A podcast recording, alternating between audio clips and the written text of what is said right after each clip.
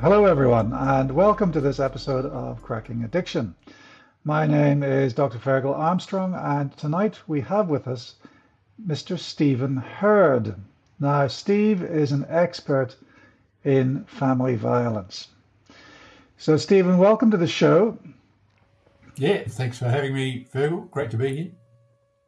And I think what we really want to do in this first episode is to kind of introduce the subject and then explain to viewers and listeners that we're going to do a series of episodes exploring all of the facets of family violence. So, so first of all, what is family violence?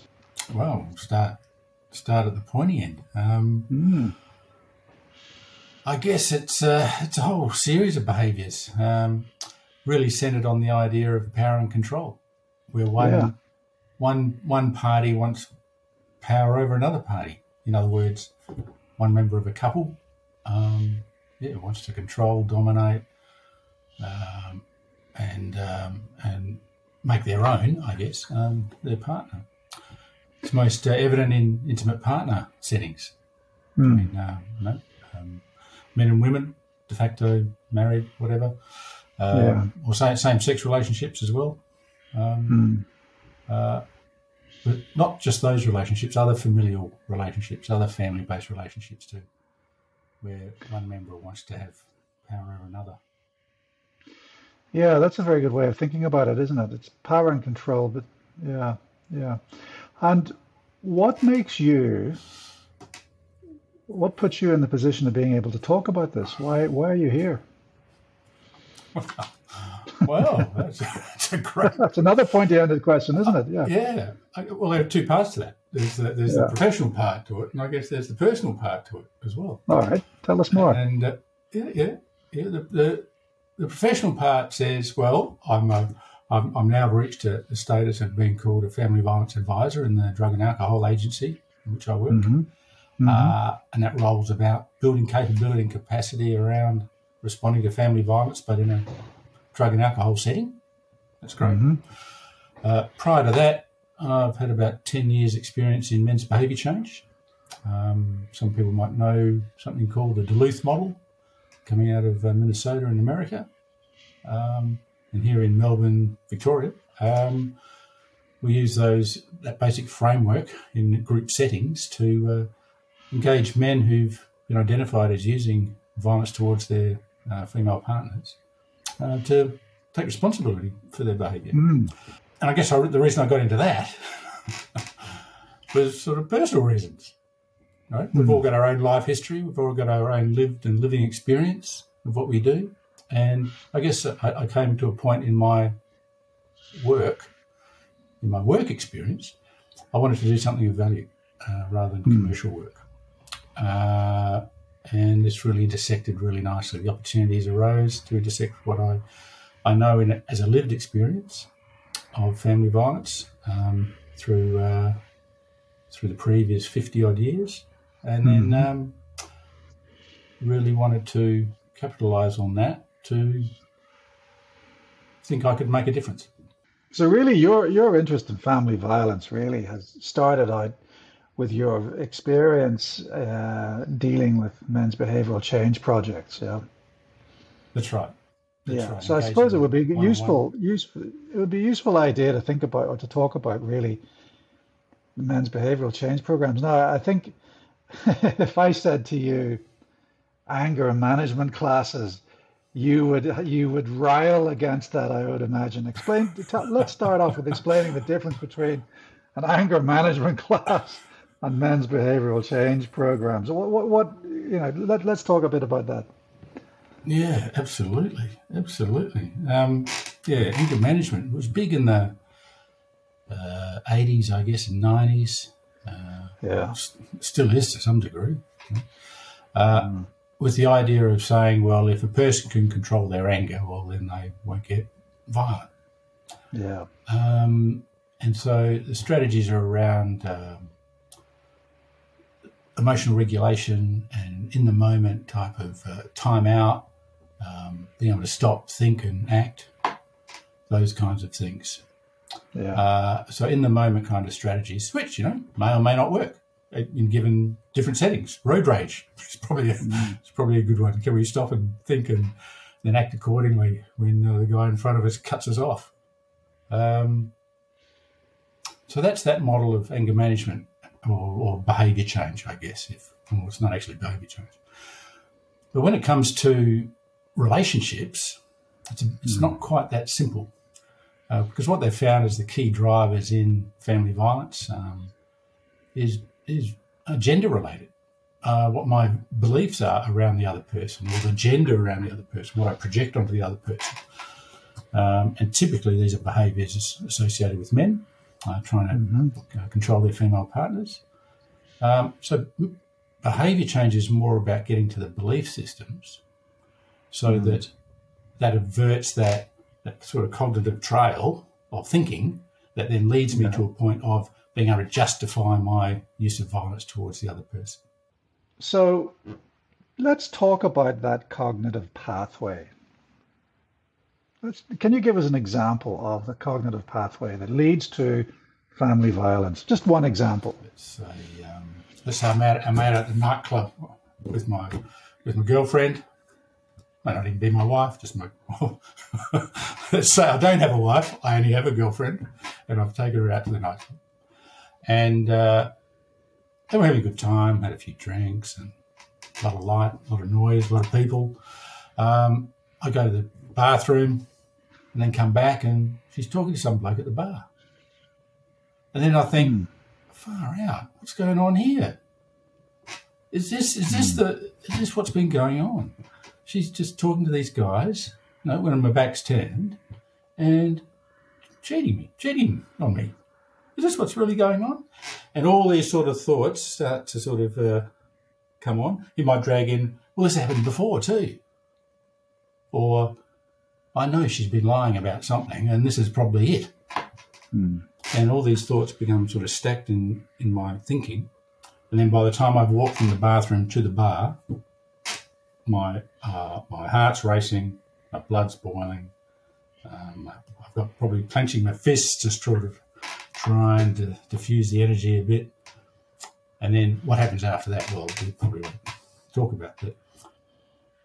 It's that build up of those thoughts that um, then lead into an area of, of dangerous thinking, or they or they support dangerous thinking. Well, you see, I, I think it's slightly different. I, I would describe it slightly more than that. I mean, I think we've got we've all got triggers in our life, right? We all we all feel hurt and rejected, and we all experience pain. And we, we, you know, let's face it, you know, in that example, let's let's reflect on that example. We've all had our hearts broken. We've all had relationship issues.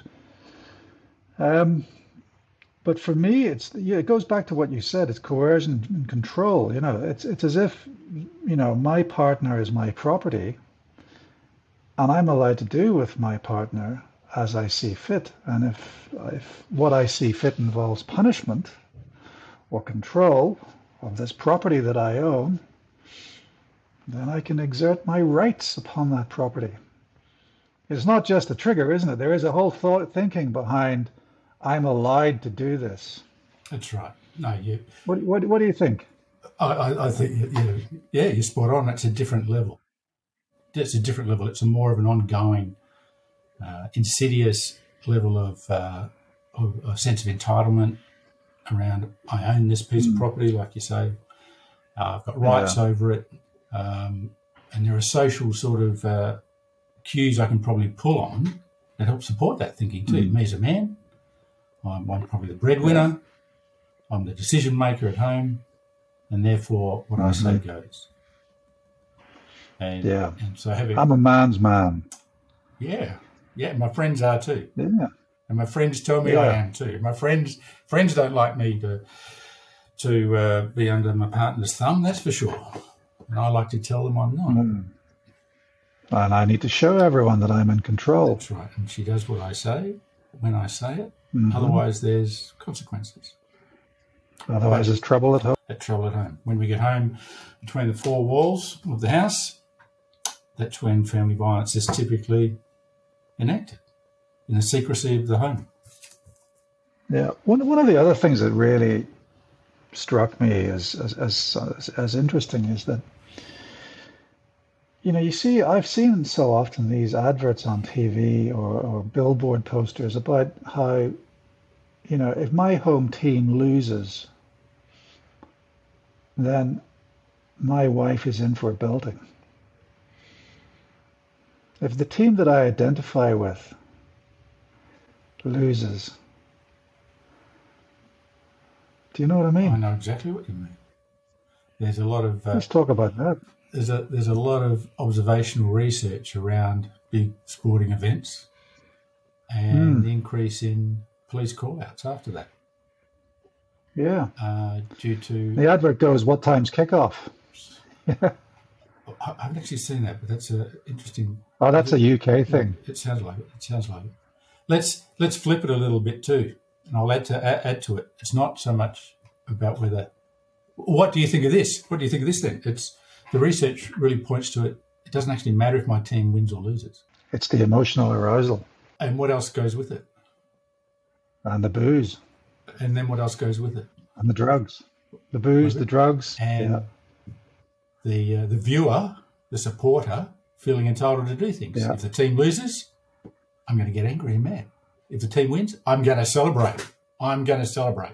And everyone's going to celebrate with me. And woe betide you if you don't want to celebrate. That's exactly right. And what else is going on for the yeah. family at the time? The kids need to still be put to bed. Yeah, the, the dishes the bed, need to be done. The dishes need, need, to be, done. be fed, bed. Rubbish bins need to be put out. You can't uh, you can't stay up all night boozing because your partners might be working at 5 a.m. the double shift to support the family. One final point. I just want to. I want, we need to wrap up this first episode, but you did mention the Duluth model. Let, let's just quickly talk about the Duluth model. Okay, okay. It's been around since the 80s. There's a lot of family mm. violence work's been uh, stems from the 80s. That's when that's when movements sort of started to think that there's this other thing going on at home um, that we need to look into. You know, women are coming and telling mm. their doctors or their priests or other other notable sort of social you know, contacts they've got that bad things are happening mm. at home. And and as we can probably recall, no, it wasn't often believed. And so it was uh, now thought of to actually respond to that, to the these women's stories. And there's a town in uh, Minnesota, in uh, America, called Duluth. And they have really taken the bull by the horns, not just in that men's behaviour change example I mentioned, but a whole of community response. Police, courts, um, what else is there? Probably education systems, um, uh, family violence services, non family violence services, all the other services, mental health, drug and alcohol, uh, yeah. etc but in all of community response, and they've been doing that since since the nineties.